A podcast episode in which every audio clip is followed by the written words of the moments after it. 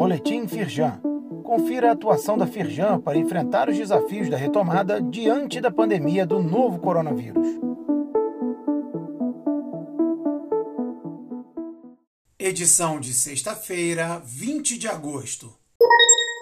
Operação coordenada entre aeroportos do Rio pode injetar 4 bilhões e meio de reais no PIB do estado por ano, aponta estudo da Firjan.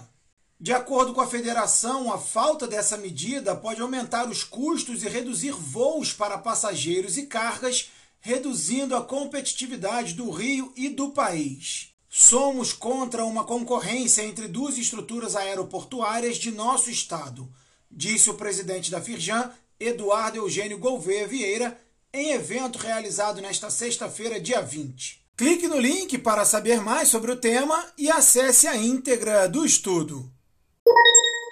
Firjan Sul Fluminense tem novo presidente. Em reunião do conselho realizado nesta quinta-feira, dia 19, o empresário Henrique Nora Júnior assumiu o cargo. Ele troca de posição com Antônio Carlos Vilela, agora vice-presidente. Vou continuar trabalhando com prioridade na melhoria do ambiente de negócios, disse o novo presidente. Clique no link e leia mais. Pensa Rio.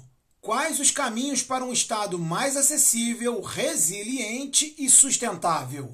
O evento da Casa Firjan vai promover um debate sobre como acabar com a disparidade no acesso à habitação e tornar a moradia um direito de todos. Especialistas vão abordar as necessidades de uma reestruturação dessas políticas na cidade e no estado do Rio. O encontro será na quarta-feira, 25 de agosto, às 11h30 da manhã. Inscreva-se pelo link.